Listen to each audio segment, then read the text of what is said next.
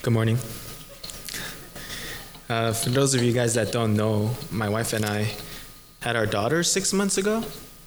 And one thing that I took for granted uh, before having a child was the freedom to go watch a movie whenever you want.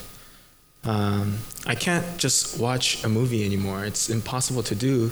Um, my friends all ask me, "Do you want to watch Black Panther or, or Star Wars or even Thor?" And it's like, "Oh, let me ask my wife. Can I go?" It's like, uh, "No." and it has happened many times. And so what I end up having to do now is I have to rewatch the movies that I already have. Um, in Blu-ray or on Netflix. And this week, while I was preparing for our time together, I was reminded of a scene from The Dark Knight Rises, um, the third Batman movie. And for those of you who are not familiar with the film because you haven't watched it, what are you doing? Go watch it, please. It's a great film. But I'm also sorry because I am going to spoil some of it for you guys today. Really briefly, there's this antagonist of the story, the bad guy, high quality bad guy, really scary really strong, really, you know, scary, has a weird voice. And in their first encounter, Bane and Batman, they're fighting, and Bane breaks Batman's back and knocks him out unconscious. And so Bane takes Batman and throws him in this particular prison. It's a pit in the middle of the desert. And it's rumored to be the place where Bane was born. And it's presumably a place where no one can climb out of.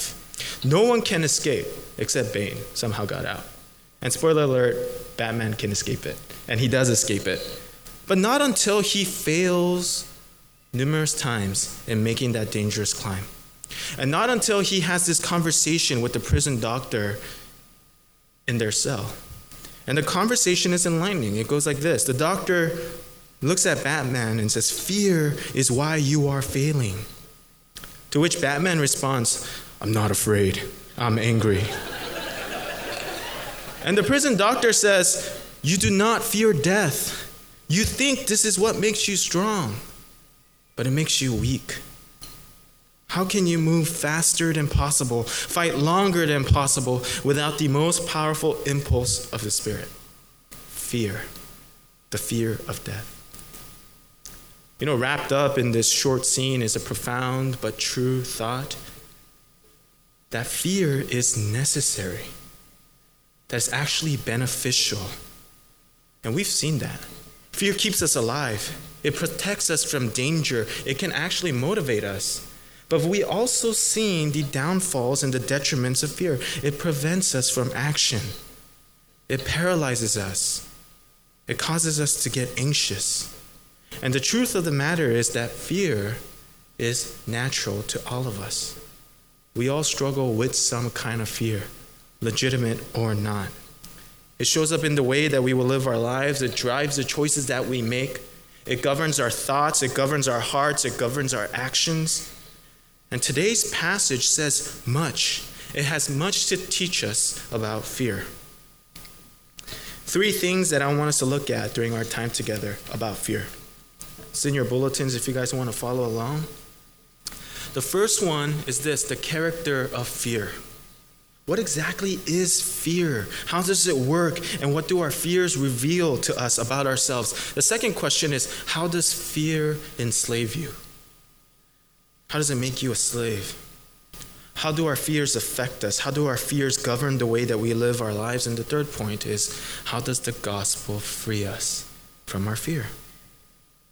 How does the gospel free us from being slaves to our fear? How does the gospel give us life? How does it give us hope? Point number one the character of fear. Here we go. Take a look at verse 8, 9, and 10 with me again.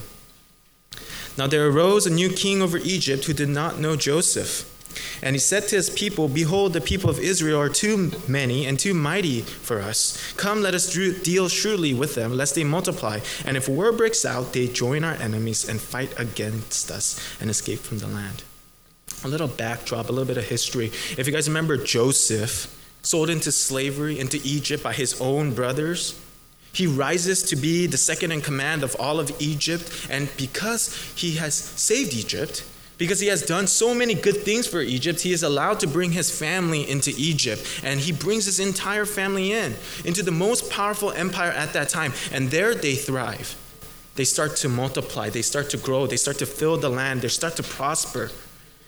But this ends up being a problem because there is a new Pharaoh now, and he has no idea who Joseph is. And he has no idea how Joseph saved the land. And all he can see is that there is this growing alien to Egypt Hebrew population.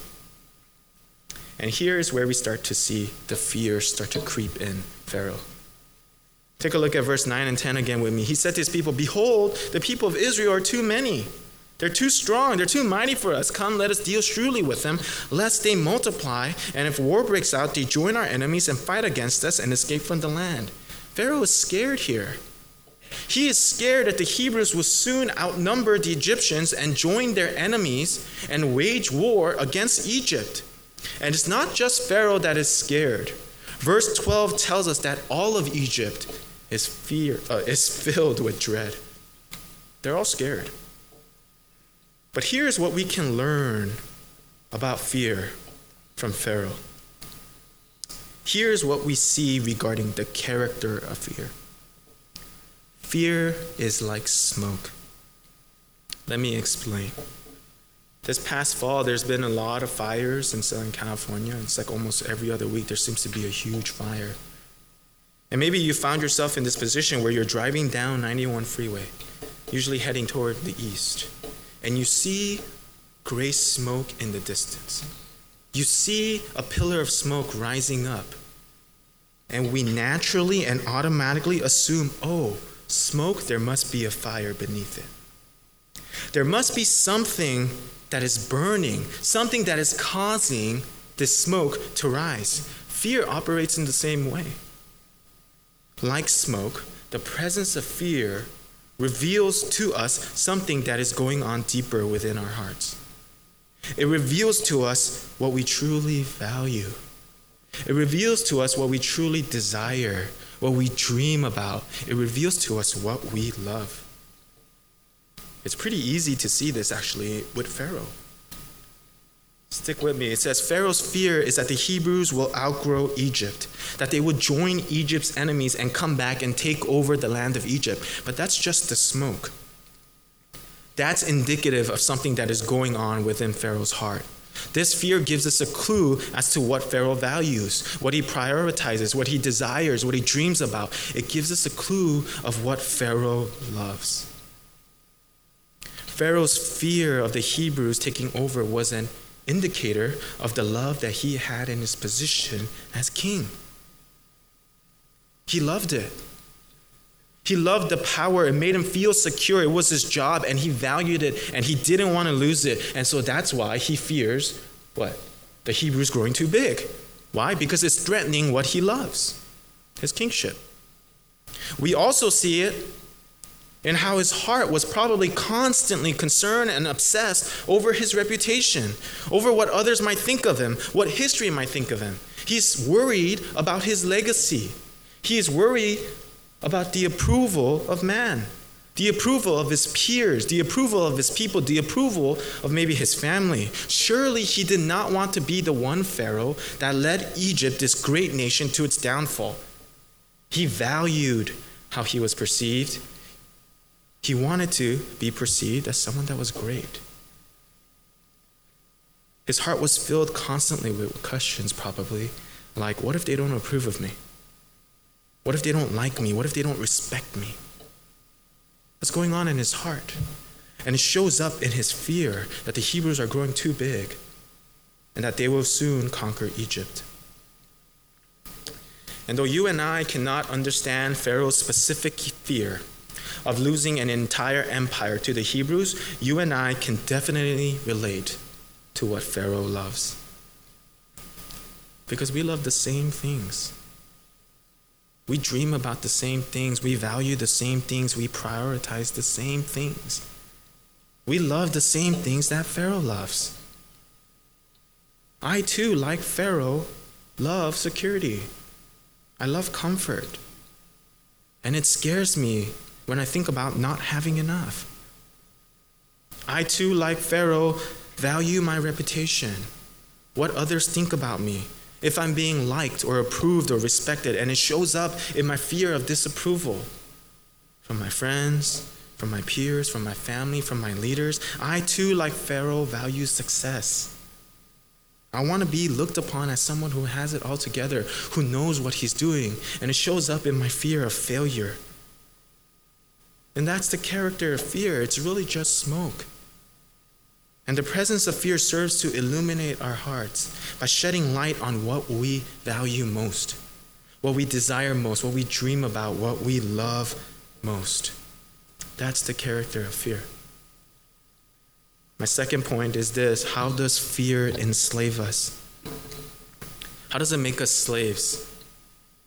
If our fear is a reflection of something that is going on deeper within our hearts, if our fear is a reflection of what we value most, what we love most, then it is only natural that we want to protect what we love and we will act accordingly.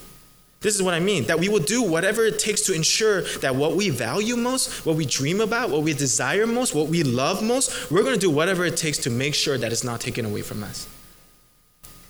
We're going to do whatever it takes to make sure that we never lose what we value most. And in that way, our fear of losing what we love forces us to react and respond. The fear of losing what we value, it dictates the way that we live our lives. It only makes sense that it does. And this is what we see with Pharaoh. Take a look at verses 11 through 14 with me. Therefore, they set taskmasters over them to afflict them with heavy burdens. They built for Pharaoh's store cities, Pithom and Ramses. But the more they were oppressed, the more they multiplied, and the more they spread abroad. And the Egyptians were in dread of the people of Israel, so they ruthlessly made the people of Israel work as slaves, and made their lives bitter with hard service, and mortar and brick, and in all kinds of work in their field. In all their work, they ruthlessly made them work as slaves. So Pharaoh's love for his position, Pharaoh's love for his kingship, Pharaoh's love for his reputation, his love for what people thought of him, his love for respect is threatened by the growing Hebrews. It shows up and his fear that the Hebrews will outnumber Egypt and take their land, and so Pharaoh is driven to do something about it. He's driven by his fear of losing what he loves, and so he responds. Verse 11 and 13 tells us that the Pharaoh's first line of defense in protecting what he loves is to what? Is to enslave the Hebrews. They're growing too big. Let's make them, let's turn them into our slaves. They're made slaves given the hard work of building the massive monuments and cities that we associate with the Egyptians. The Bible, the scripture tells us they're given bitter and hard work. And the idea behind the language of hard and bitter work in the Hebrew is not associated with hard work, but it's actually closer to the idea of violence. Pharaoh's intention was not to just make the Hebrews work hard, his intention was to kill them. And so Pharaoh, out of his fear, violently, forcefully, harshly turns an entire nation and turns them into slave. And all of this evil is really birthed out of where?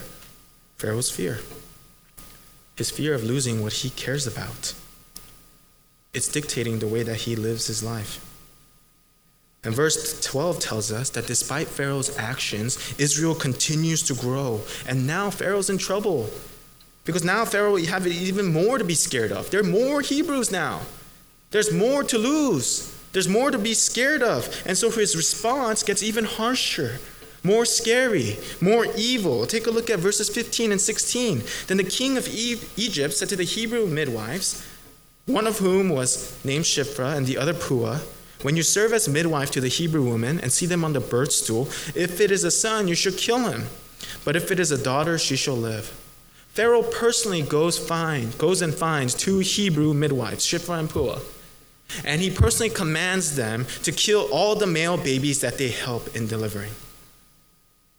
The midwives were essentially what we think of doctors today, doctors that help mothers deliver they help during the process of bringing a life into this world. And Pharaoh approaches these two women and personally commands them if you see the baby and it is a male, you better kill it. Why just the sons? Because to Pharaoh, the girls were really actually kind of useful. They could be sold off, they could be trafficked, sold as sex slaves, but ultimately, to Pharaoh, girls were no threat to his position. They were no threat to his empire. They were no threat to his legacy and reputation. They were no threat to what he loved and valued most. It was a well thought out, well planned, and very intentional evil that is birthed out of Pharaoh's fear.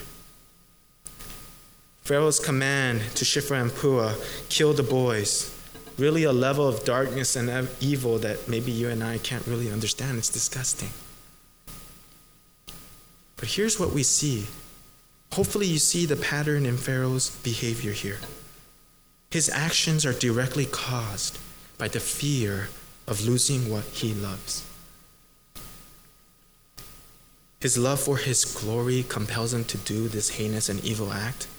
His love for the approval of man, for the approval of his peers, prevents him from seeing beyond himself. His fear of losing what he loves, it controls him. Pharaoh is literally a slave to his fear. He was a slave to what he loved. And it's very easy for us to look at Pharaoh and view him as being disgusting, to look at Pharaoh and to shake our heads. But I can totally understand Pharaoh. Pharaoh's fear of losing what he loved, Pharaoh's fear of losing what he dreamt about the respect, the glory, the success, the security it caused him to act out in certain ways. And in the same way, my fear of losing what I love, it causes me to act out in certain ways as well. It's natural, it happens to all of us.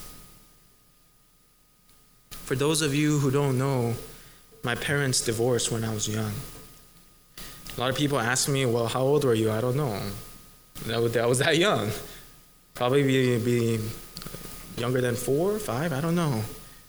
And growing up, I would never really verbalize it. I would never let myself admit it, but I was convinced that they were split because it was my fault. That I had something to do with it. I believed that if I was X, Y, and Z, my father would have never left. That he wouldn't have abandoned us. That he wouldn't have rejected us. That maybe if I was just smarter, if I was cuter, he wouldn't have rejected me. And this fear of rejection, this fear of being abandoned, this fear of not being loved and not being liked, it caused me to act in certain ways. It still causes me to act in certain ways today. A lot of the people that I'm close to know that I hate, that I avoid conflict and confrontation like it's the plague. I hate it. Why? Not because I love peace, not because I love everything being peaceful, but because I'm scared of being rejected and being abandoned. I struggle with not telling the truth. Why? Because I'm scared that if I offend someone by being honest, that they'll leave. And on the flip side, I blatantly lie to people that I love. I blatantly lie to them to their face. Why? So they like me enough so that they love me, so that they would stick around. It controls me, it paralyzes me, it enslaves me. I am a slave to my fear. Maybe you are like me, and you are a slave to your fear of being rejected. You are a slave to your fear of being abandoned, of not being good enough. Or maybe you are not like me. But can we be honest for just a second? There is something that you value and that you love so much that you are scared to death of losing, and it is making you a slave. We are all slaves to our fear. Point number three How does the gospel free us? It's interesting to note here that the two unlikely heroes in this story, Shiphrah and Puah, are also compelled. They're also controlled by. Their lives are also dictated by what? By their fear. Take a look at verses 15 through 17 with me.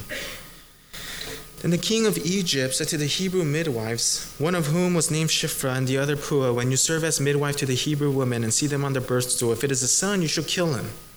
But if it is a doctor, or if it is a daughter, if it's a doctor too, yeah. if it is a daughter, she shall live. But the midwives feared God and did not do as the king of Egypt commanded them, but let the male children live. This entire story, this entire narrative up to this point is all about Pharaoh. It is about his fear. It is about his values. It is about what he desires, dreams about, and it is about losing what he loves. But in contrast, here we have two women. And these women are given names. Shiphrah means beautiful, Puah means shining bright. It is very interesting that they're given names. Because Pharaoh, the king of the most powerful empire in the world, is not given that honor. Here we see that the two midwives are compelled and controlled by their fear. And what is it that they fear?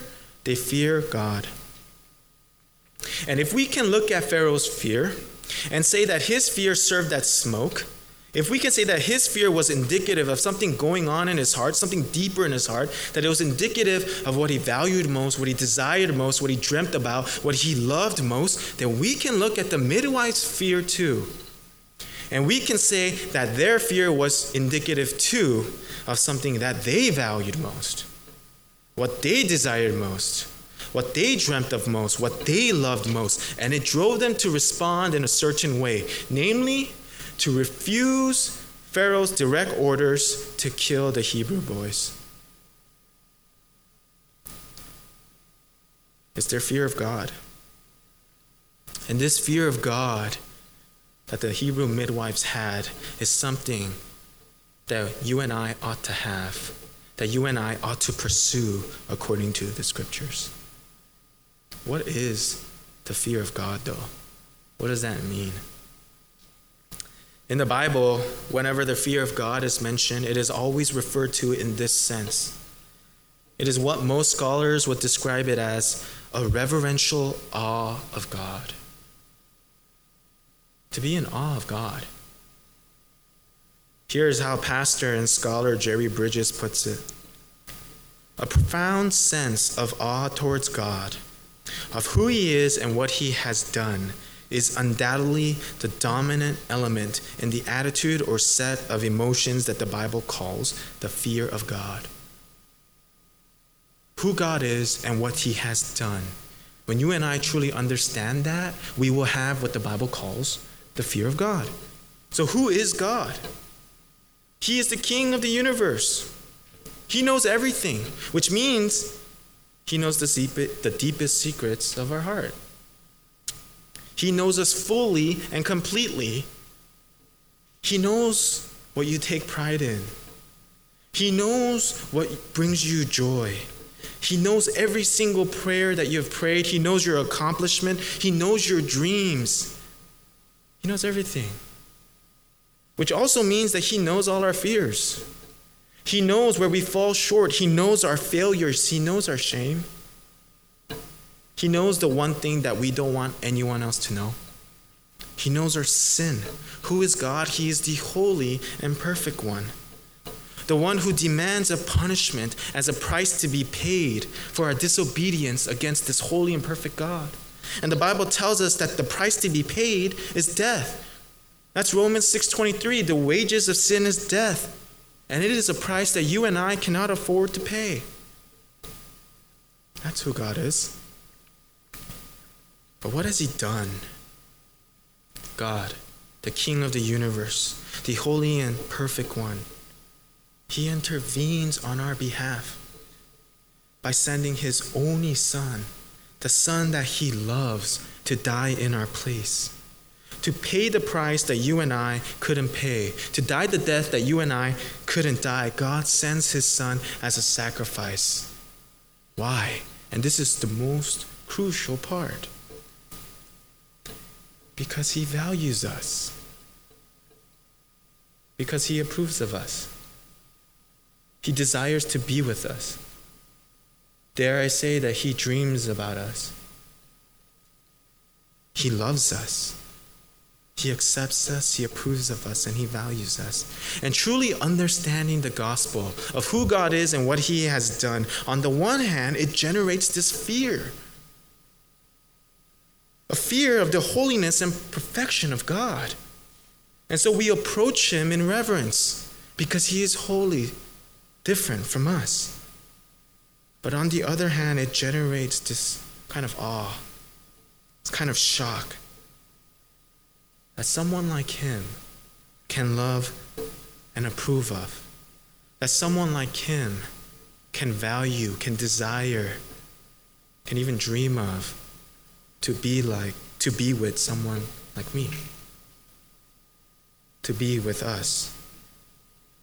Know this this is the greatest news for me. It's the greatest news for you. It's the greatest news for everyone. Because truly understanding the fear of the Lord, being in reverential awe of who God is and what He has done, brings true freedom. It frees us. It frees us from our slavery to fear. How? Because I don't need to live in constant fear anymore, wondering if I will ever have enough. Why? Because the King of the universe tells me not to worry, that He is in control, that He is looking out for me. I can live in freedom because I don't need to live in constant fear anymore, wondering about whether or not others approve of me. I don't need to worry constantly about what others are thinking of me, hoping that they respect me, hoping that they value me, hoping that they desire to be with me, hoping that they don't reject me, hoping that they don't abandon me. I don't need to worry about that anymore. Why? Because the gospel tells me that I am already accounted for, that the King of the universe values me, that he desires to be with me, and that he loves me. And it frees us from our vainless pursuit of pointlessly trying to keep all that we love. It frees us from our fear. All our fears are dissolved when we truly understand the fear of God, who God is, and what He has done for us. Crossway Church, my friends, my family, what is it that you fear most? And what does it reveal about what you love most? My prayer this week is that you and I will run deeper into who God says He is. And that you and I will embrace harder what He says that He has done for us. That we will better understand who God is and what He has done for us, and that we will find ourselves in reverential awe of our King. And this reverential awe will drive us, it will control us, it will compel us to love Christ more and more every day of our lives. Let's pray. God, we want to thank you for your word. We want to thank you for passages like these in the Old Testament, where even stories like this, where we can see the faithfulness of who you are, how faithful you are to your children. And God, our prayer this week, every single day, is that you will reveal to us who you are. That you will reveal to us just how much you love us. And God, that would motivate us, that would compel us, that it would drive us to look more and more like you and all the things that you call us to. God, give us the courage and faith to believe what you say is true. God, we love you so much.